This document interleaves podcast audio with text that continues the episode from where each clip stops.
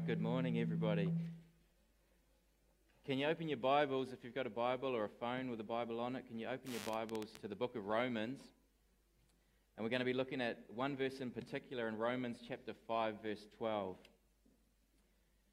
And so, what we want to see today is I want, to, I want you to understand the gospel in a certain way, and I want you to know that there are only two religions in the world one by divine grace and the other by human achievement. And as we come to this text in Romans chapter 5, we come to what one theologian, he calls it um, the continental divide of theology. And so if you can imagine the whole vast continent of North America, just a huge continent, and imagine that um, on, on one side stands the east coast, and one side stands the west coast, and you've got the Atlantic Ocean and the Pacific Ocean on each side.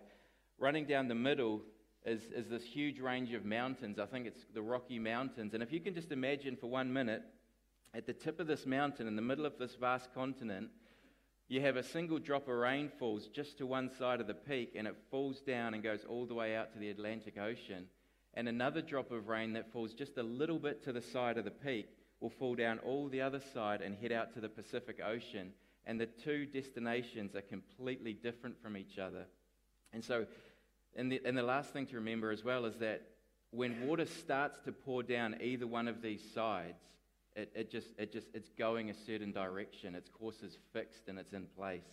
And so when we come to this text this morning, this text, this single verse in Romans chapter 5, functions as a, as a continental divide of theology. And how you determine it is going to set you on one of those two courses. So you're either going to be on one side, that's going to be a works based system of salvation, or you're going to be heading down the other side to understanding the gospel that's based on God's grace. And so, um, that, I mean, and that's why I want you to know that this single verse is such a potent Bible verse. It is just, it's a monumental text in the scriptures, and how we determine it depends on which one of those two directions we're traveling. And so we want to know what it, what it teaches, what, what's at stake here as we look at this. And as we do look at it, you're going you're gonna see that it's, it's to do with the fall. And so you're going to think the Garden of Eden. It's to do with how we understand what happened at the fall and how sin went from one man and spread to all men. And so if you can open your Bibles and look, we're going to look at Romans chapter 5, verse 12. Nearly read from chapter 6, it would set us off on the wrong side of the mountain already, eh? 5 verse 12, it says, Therefore, just as through one man, that's important, through one man sin entered the world, and death through sin, and so death spread to all men because all sinned. And if you jump down, you might see a little dash in your Bible there. It's because he interrupts his thought. And if you jump down to verse 18, he continues in the same line of thought. He picks up again and he says, So then, as through one transgression, that's through one sin, there resulted condemnation to all men. Even so, through one act of righteousness, there resulted justification of life to all men. For as through one man's disobedience the many were made sinners, even so, through the obedience of the one, the many will be made righteous. And so, those are the verses that we're going to look at this morning. And to do that, we're going to, I want to give you an outline so you can know where we're going. There's going to be four points this morning and they're all going to be focused on the subject of original sin. And so that's how we're going to, that's the doctrine that we talk about what happened in the fall. We talk about the doctrine of original sin. And so the first point we're going to see, we're going to see the doctrine of original sin. The second point will be the depth of original sin. The third point will be the dilemma of original sin. And the last point there that we're going to look at is going to be the deliverance from original sin. And so that's the four points that we're going to look at this morning. So, the first one is the doctrine. Like, what, what, what is it? How do, how do we understand this, this concept of original sin? And so, the doctrine of original sin, as I've said, it concerns the fall. It's when Adam and Eve were in the garden and God said, Don't eat from the apple, and He plunged mankind into sin. But we want to understand what, what exactly happened there. And so, we're going to see in this text several elements that start to build this, this doctrine and, and put it together. And so our text starts by saying that through one man. And so what's important to note is that everything that flows, everything else we're going to see from it, that the effects of the fall are going to come through one man. Um, and so in verse 12, we see that sin entered the world. So through this one man, sin entered into the world. We also see that because of sin, death enters the world. And specifically, our text here, it says that death spread to all men. So through one man, sin came in. And what's the wages of sin? Death. And then death enters the world. And, and it spreads to all men. And so in verse 18, we see that through one transgression, which is through one sin, there resulted in condemnation to all men. And so condemnation is the guilt. So everyone, through this one man's action, guilt enters into the world, and all of mankind is guilty. And in verse 19, we see that through one man's disobedience, it says the many were made sinners. And so it doesn't say that many people started doing individual acts of sin. It says many people were made sinners. And, and as, as we're going to see it, it tends towards seeing that we were made sinners by nature. There's, there's a change and a corruption to our humanity that came through the fall. So, those are the observations from this text that we're going to use to start building this doctrine and understanding it. And so, we see clearly laid out in the scriptures that because of the singular sinful action of a single man, sin, death, condemnation, and a sinful nature spread to all of mankind. So if, if you take that, that, that, what I've just said, is the doctrine of original sin. That's what Christians have believed for, for centuries, but against it, and maybe, maybe you're thinking this way in your mind as well, against it, there's, there's some common objections to this doctrine. And, you know, these are, these are good questions to ask. They're fair questions to ask. It, when, when we start to look at it, it, it's tough to understand this doctrine. So here's two objections. How can I be held guilty for something that I didn't do? Do you understand that? You feel it, eh? How can we be held guilty? Adam sinned, but I've been given condemnation. How is that fair? That just seems so ridiculous. Second one is how can I be held guilty for sinning when I've been given a sinful nature? I can't You've made me like this, and I'm sinning, and how can I be held guilty for it? So, those are the objections that lodge in people's mind, and they say, I will not accept the biblical doctrine of original sin. It makes no sense, and it's not fair. And it's because of these types of questions, a man by the name of James Montgomery Boice, he says this, he wrote this Is there anything harder for the natural person to accept than this doctrine? And it is, isn't it? That is a hard truth to accept. How can it possibly, how can it be that we are guilty because what somebody else did? And as so often is the case, we have the biblical position on one side, and we've got all the reasoning, the arguments, and the logic of human thinking on the other side. And in the fifth century, it was these very reasons, these very complaints, that raised what we call, and you might remember what's called the Pelagian controversy. And in taking these arguments, there's a man called Pelagius. He argued that there is this is his argument. He argued that there is no such thing as original sin, that every man is born in a neutral state like Adam was before the fall. That man is not guilty of Adam's sin, so there's no passed on condemnation. And, he, and so man could only be held accountable for his own sins, the own sins that he did. And in opposition to mankind having a sinful nature, he believed that mankind had, and, and just notice what this, this is a heretic, notice what his way of thinking was he believed that mankind had a free will. And so it's having an independent free will that formed the basis of, of Pelagius' thinking. And out of that idea, which is so common today, and that's what we're going to talk about, that resulted in all his error. So that's what we're going to see unfolded today in a bit more detail. And so, and that is why I've titled the message this morning, I've called it The Forgotten Fall because it's the doctrine of original sin that really has been so badly forgotten and neglected in our day. R.C. Sproul makes a comment and he says Pelagianism, that's that way of thinking, Pelagianism has a death grip on the modern church. And it, and it really does. It is a common way of thinking. And so he's right.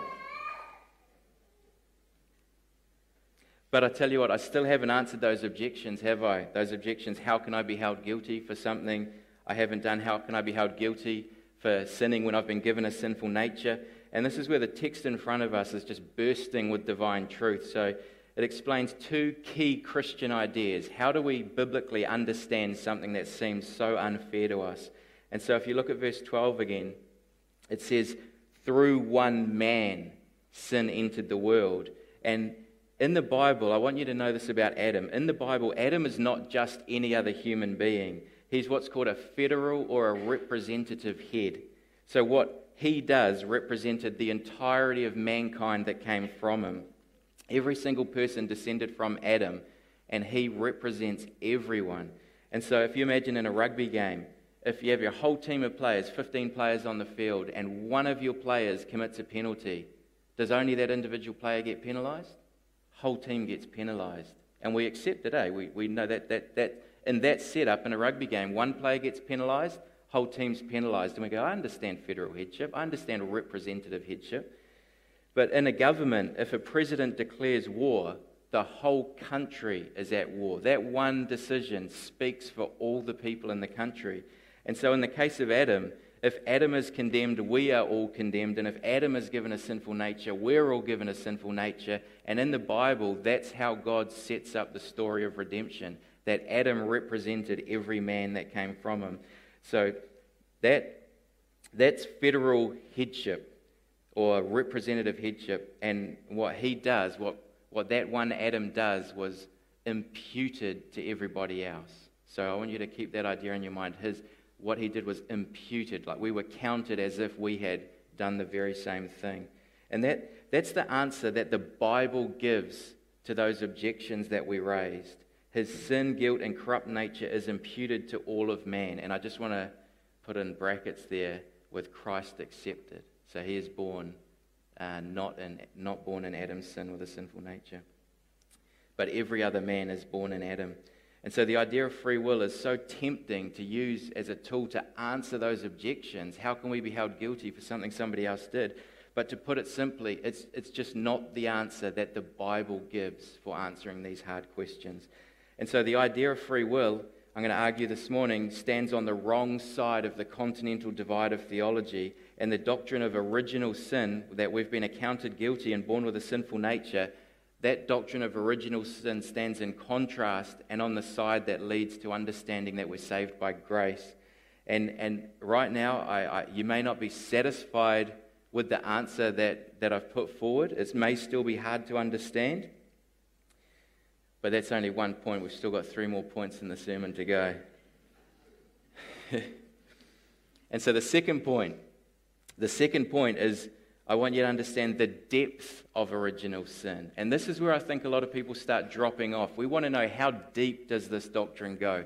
How, how does original sin really affect us? And when we finish at this point, I want you to feel our sinful nature. I want you to understand how deep does original sin go. And so we're going to look closer at it.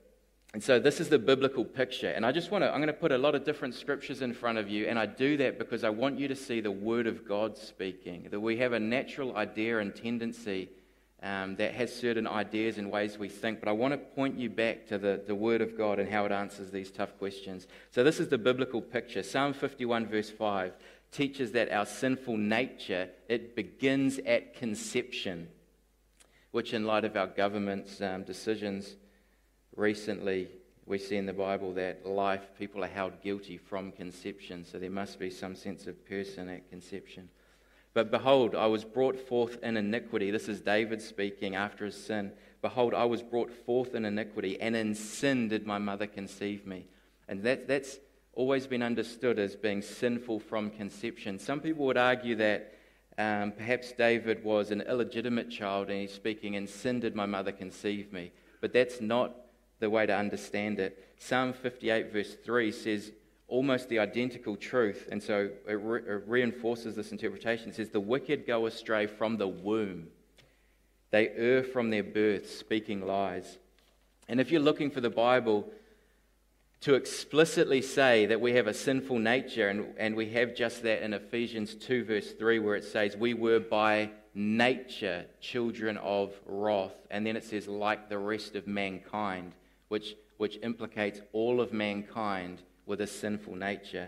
And as well as explicit statements, the Bible also gives us illustrations. It pictures what a sinful nature is. And if you consider Jeremiah 13, verse 23, this is a powerful little illustration. It says, can imagine an Ethiopian, so they have dark skin, just they're born with dark skin. They can't help it, it's, it's in their nature. It says, Can the Ethiopian change his skin, or the leopard his spots? Then also can you do good who are accustomed to doing evil.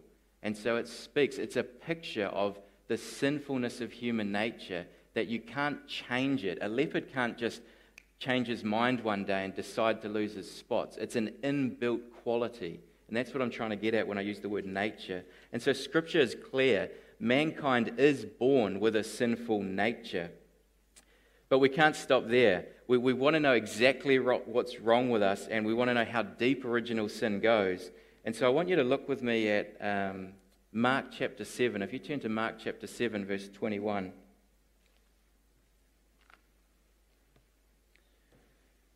And I want you to know this is the words of Jesus, who is, who is no fool. And he says, Mark chapter 7, verse 21 For from within, out of, what does it say? Out of the heart, out of the heart of men proceed not even just wrong, it says evil thoughts. Out of our heart comes evil. This is a strong word. Out of our heart proceed the evil thoughts, fornications, thefts, murders, adulteries deeds of coveting and wickedness, as well as deceit, sensuality, envy, slander, pride, and foolishness. All these evil things. Can you see that the heart of man, and this is before you come to Christ, before you're saved, the heart of an unregenerate person says all these evil things proceed from within and defile the man. That's Jesus' understanding of the nature of sinful man. And so we've seen that we have a sinful nature, but we need to get more specific and we want to, we want to go to the next layer down. So we see that the problem is now with our heart. And it's from our heart that, that all this evil desires proceed. And if you look in Genesis 6 5, another scripture you know well, it says, Then the Lord, Lord saw, this is after the fall and mankind began to increase on the earth. Then the Lord saw that the wickedness of man was great on the earth, and that every intent of the thought of his heart was only evil continually. And you know, Martin Luther, he translated that verse himself, and his way of reading it is that the thoughts of his hearts were only evil all the time. And, and it's, it's a grim picture. That's, that's the heart of unregenerate and unbelieving man. So we've seen that we have a sinful nature, and we've seen that we have a sinful heart. And, and I think you know that much already. I don't think I've taught you anything new, but I, I want you to go down to another deeper level, and I want you to I want you to know this as well, the next level down. I want you to know that our will is corrupt. We aren't trying to get our head around if we have a free will. And I want you to know that our very will is corrupt and polluted. And so if you're trying to hang on to that notion of free will, I just I, I really would ask you to just think carefully with me as we as we look at it. And I want you to think, how is it that we actually make a decision? Like if you if you firstly think of it, think of every decision we make as a choice. Uh, we choose between two things, don't we? Two or more things. And so we come to an intersection a, in the road and we've got a choice before us. I could choose, I could choose, I could turn around, I could, I could just stay still. We've got decisions in front of us. But I want you to think about what is it that makes us choose something? What is it that causes us to choose one thing and not the other thing? How does a human being work? And so, this is where one of the greatest American theologians is, is very helpful for us. And he observed that the will is not free. And what he said was, we do have a will, but it's connected to something. It's not just randomly generating decisions. There's something that influences and biases our will. It pushes, it pushes us in a certain way so that we choose a certain thing. And so, what he says is and to quote him, he says, volition, which is a word of making a choice, volition is necessarily connected with the influence of motives. And you know what motives are, eh? They, they, we have, like, you stand before a court, they don't want to know if you killed someone, they want to know if you had the motive to kill someone. Does that make sense? It could have been a complete accident and you had no intention. But if your motive was to harm or to kill, that's where guilt comes from. And so our motives are involved. And the Bible speaks this way. This is the language of the Bible. it speaks of the motives of, motives of the heart, the desires of the heart. And that's what our hearts do. You want to understand the human heart? It desires things, it wants things, it, it craves things. And, and I, want you to, I want you to understand it this way our heart, it wills things. Does that make sense? Our heart is where that will, that drive, that desire comes from. And so, one of the most profound observations that Edwards made, and I quote him again, he says, The will is always and in every individual act necessarily determined by the strongest motive. So, so what that means, if we put all that together, it means that our heart is the cause of every decision that we make. He's saying that the reason we choose one thing over another is because we prefer one thing over another. We love one thing more than something else. And so, what we love the most is always what we do. So our heart is connected necessarily with our actions, every choice, everything we do. And you see this in the Bible, you know, in John 3:16, God so loved the world that he sent his only son. And then what happens in the in the next verse or just shortly afterwards that that there were some that didn't accept the gospel. And what was the reason given? Because they loved the darkness rather than the light, because their deeds were evil. There was a greater love for darkness than for the light, and that's what held them captive. They had a greater love for sin. They couldn't overcome their sinful heart. And so our will is not free. It's, we do have a will, but it's tied to our heart. There's an inseparable connection. So if you could remember everything about your will and all this complicated things, perhaps, understand that our will is just bound to our heart. They work together. They're, they're inseparable. Our will and our heart are bound together. And I want you to just, I just want you to remind me how does the Bible, our will is joined to our heart, how does the Bible describe the condition of our hearts? Is it good? Is it, is it, are our hearts free? Are they neutral? And, and that's just not the biblical picture, is it? When you take your will, you connect it to our heart. Jeremiah 17, verse 9, you know this the heart is more deceitful than all else and desperately wicked or desperately sick. And so it's a sick heart is what, in, is what is steering the ship of a natural man, of an unbelieving man. A sick heart is what determines every decision that, that is the sinful nature that mankind is born with. They're born with a heart steering them towards sin. And so we've seen, so we're looking, just to remind you, we're looking at the depth of original sin. And we've seen that we have a sinful nature. We've seen that we have a sinful heart. The Bible even speaks of it being evil. We've seen that our will is corrupt, but we still need to go one step deeper. We still need to go deeper. We need to see that the next level of original sin, it says, or how do I say this? I want you to know that the next level is that our will is in bondage to sin, it's enslaved to sin. And so in Romans 6, verse 17, it just states this as a fact. And so in verse 17 it says, But thanks be to God. And this is believers looking back to what they once were. It says, But thanks be to God that though you were, and it just uses the term, slaves of sin. And in verse 20 it repeats it, it says it again. And so we were slaves of sin. And I want to give you an illustration because, like I said, I want you to, I want you to feel it. You know, sometimes we can we can learn how to do something in our mind, but it's better to have, you know, the fine motor skills to, like when you're playing sport, you feel the action rather than just knowing it in your mind. And there's an illustration I want to give you, but I've got to tell you, I think at, it might be at uh, the Bible college that Matthew taught at, I think this is the case. I think they told some of the students never to give this illustration. And so I want to give that illustration. But apparently, and now you're all listening because you're all sinners and your ears are pricking up said, don't, don't, don't tell the illustration. But I think because it's so common, and I have heard one of the, one of the traveling pastors we've had come and use it, but it's a good illustration, and so maybe you've heard it. But the, um, the picture is it's like, how, how, how do you kill a wolf in Alaska? So imagine a snow covered country and there's wolves. I've got people laughing at me, they've obviously heard it.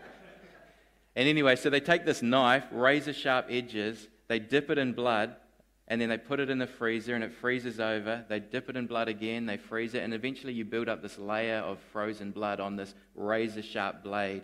And they go and put it in the snow and they drop it down there and push the handle in so that this, this ice block of blood is sticking up. And the wolf the wolf comes along in the night and he starts to lick it, and, it, and he just, the wolf loves the taste of the blood. It's just like humans to sin. We drink iniquity like water, and wolves love blood in the same way. So there's just this attraction. They come to it, they start licking it, they lick it, and eventually it gets down to that sharp blade hidden beneath the surface, and they lick it and they cut their tongue. And they, they feel a bit of a sting. And I think we do that in our life. We, we, we dabble with sin, we get a bit of a sting. But you know what? There's more blood coming out of your tongue, and the wolf loves sin, and they just keep going. They keep licking, and they cut their tongue up more, and then more blood's coming out. And do you know what? There's just this addiction to blood that there's just such a strong connection that, you know what? The person that wanted to catch that wolf or kill the wolf, they just walk back in the morning and there's a dead wolf, a pool of blood lying next to a sharp knife. They couldn't pull themselves away from it. It couldn't, even though it was killing itself, it couldn't pull itself away from it. It had such a great love of blood. And I think that is the picture, the best illustration, even if I'm not allowed to use it, of of human nature and our, the control that sin has over an unbelieving person. And we know this when we think about people we know in our lives. They just cannot pull themselves away from sin. And so, so that's the picture of the corrupt human nature that I want you to see. And, and it's because of our sick hearts and our love of sin that we, we just can't escape, that we find ourselves trapped. That's where the language of you were bound in sin. You were, it even goes as far as saying you were dead in sin. Like you just cannot of your own get out of that way. You, you, don't need, you don't need a change of decision. You need something that changes the very inside of you that causes you to not love it. Like that's, so what, what, what we start to see is the cure for an unregenerate person is a strong and powerful change of nature. That's what we need. But in 2 Peter 2 2.19, and again, I just want scripture to be in, in, in front of you. 2 Peter 2, verse 19, it speaks of slaves of corruption. And it says, For by what a man is overcome, by this he is enslaved.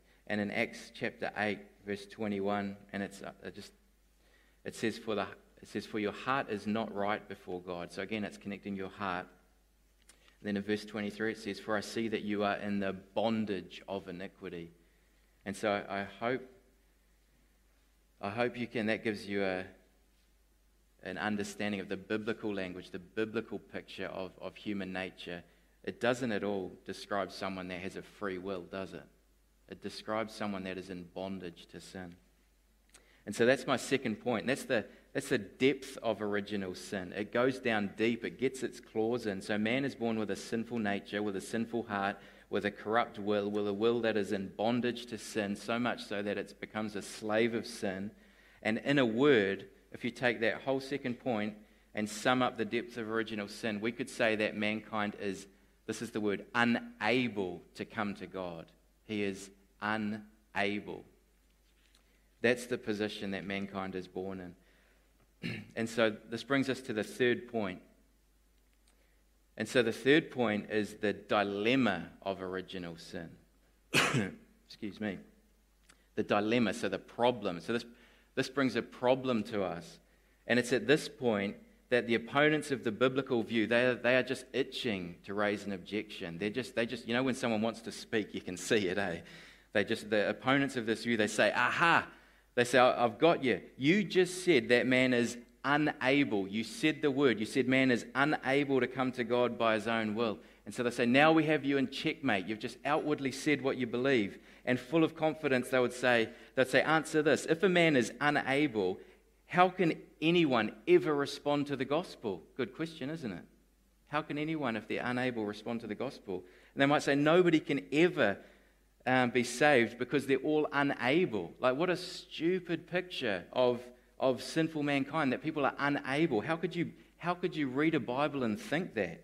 And secondly, how can it be sincere for God to offer the gospel to people who are unable to come to Him? It would just be the most. And, and do you see how ridiculous it can seem to say that mankind is unable? But just listen to what they're arguing. This is the argument. We're saying mankind is unable and what they're trying to argue for is they're trying to say man must be able. Do you hear that? Man must be able to come to God.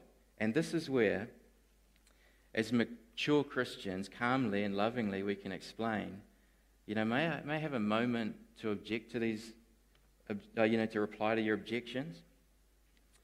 You know, like maybe we could say, I think you've played your, your checkmate or you played your cards a little too early. And it's, it's actually you that's in a, in a spot of bother now that you've spoken and argued that way.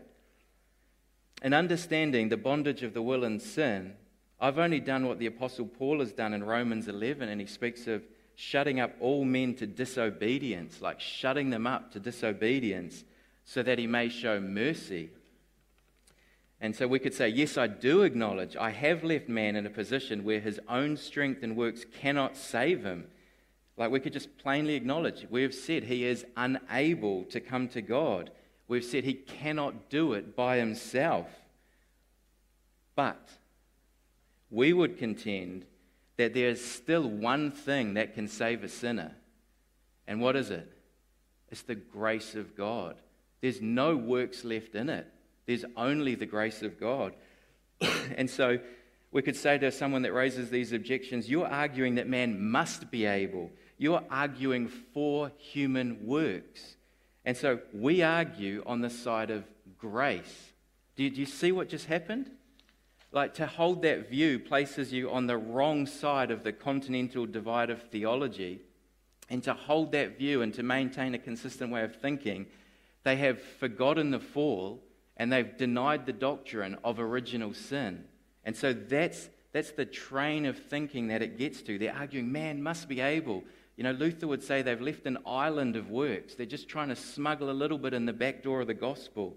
But I can, I really do hope you can understand that. To argue the Bible, as the Bible does, for the complete helplessness of fallen sinners to save themselves only leaves room for the grace of God. Because grace must be pure grace. It must be all grace. You put a little bit of works in there and you've ruined and corrupted the gospel. We don't find a balance in this situation of a little bit of works and a little bit of grace. It's got to be pure grace.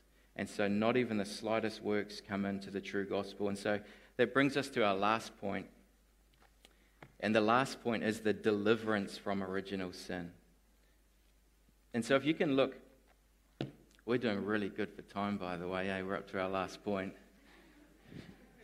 Better warm those kettles up. Anyway, the deliverance from original sin. So if you look back in your Bible at Romans chapter 5, verse 12, where we started, I want to draw your attention to something else in there. The verse we're looking at it says, Therefore, just as through one man sin entered the world and death through sin, so death spread to all men. And so that's, that's the doctrine that we built. From one man, sin came and spread into the world. That's the doctrine of original sin. So I hope you've learned that. So mankind was imputed both with the guilt and with a sinful nature from Adam. That's, that's the doctrine in verse 12. And it is hard to understand, and it does sound really unfair. But to help you understand it, I think the best way is to see that there's more than one imputation in the Bible. There's two more. There's two more imputations. And they're not as hard as that first one. They actually take us the other direction. One will restore us back to the position almost as where Adam was, and the next one launches us into heaven. So it's we go down one step and then two steps up. So if you look at verse 18, it says, uh, So then, as through one transgression, through one sin, there resulted condemnation to all men, that's Adam and the sin coming from him even so, through one act of righteousness, here's a change, isn't it? This is the opposite. Through one act of righteousness, there resulted justification of life to all men. We're like, oh, that's interesting. Verse 19 For as through one man's disobedience the many were made sinners, that's the negative effect of Adam's fall. And then it says, even so, through the obedience of the one, which is referring to the one Christ Jesus, the many will be made righteous. And so if you're still thinking that the doctrine of original sin isn't fair and it can't be right, that we can't be held, we can't be guilty for what somebody else did, well, I want you to know that I think you actually do like the doctrine of federal headship, and I think you do like the, the idea of imputation, because when it comes to our salvation, so we had our fall into sin, but when we start thinking about our salvation, Christ is our federal head. He is our representative. So one plunged us into sin, the other one pulls us back up out of it, and so he represents us. And so this is, this is good imputation. We want this. And so, do you like the sound of Jesus being counted guilty for the sins that we commit? I like that one.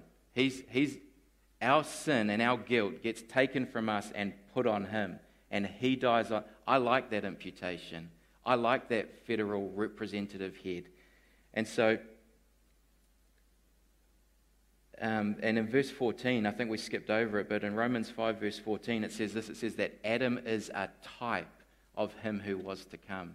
So the way that he plunged us into sin is, is a type, and it points us to Christ, who is a type of how, in the same manner, he saves us. And so when he died on the cross to pay the penal sanctions for breaking God's law, it wasn't his sin he was being punished for, our sin was imputed to him. He paid our penalty for breaking God's law. When he lived a life of perfect obedience that was acceptable to God, his righteousness, his perfect life was imputed to us so that we could be treated as if we had kept God's law perfectly. And so, if you're tempted to think that the objections raised by Pelagius are good ones, keep in mind the salvation that really is. Salvation is at stake if we lose these doctrines of federal headship and imputation. If we lose, if we lose those key concepts, that representative headship and that idea of imputation, do you know what would be? We'd be on our own and we would have only our free will and our good works to earn our way to heaven. That's where we'd be left if we deny these doctrines. And so we drop them at the fall at our peril because we need to pick them up again when we think of our salvation. And so they're just, they're just critical gospel truths that we need to understand. And so to conclude, there are only two religions in the world. One is by divine grace, and the other is by human achievement. And we have seen that this key verse, Romans 5:12, is like the tip of that mountain range that separates the two views and, and how you decide that, which way you, if you believe me, you head on one side if you, if you or believe the word of God more specifically, and if you deny that truth, you're heading down the other direction. And so on the one side, all the works-based systems of salvation run down into the end up in the ocean of works. And on the other side, gospel truth flows down through the high reaches of the doctrine of original sin, and then it flows down through the mighty rivers of federal headship and imputation, and it ends in the ocean of grace, and that's the outcome.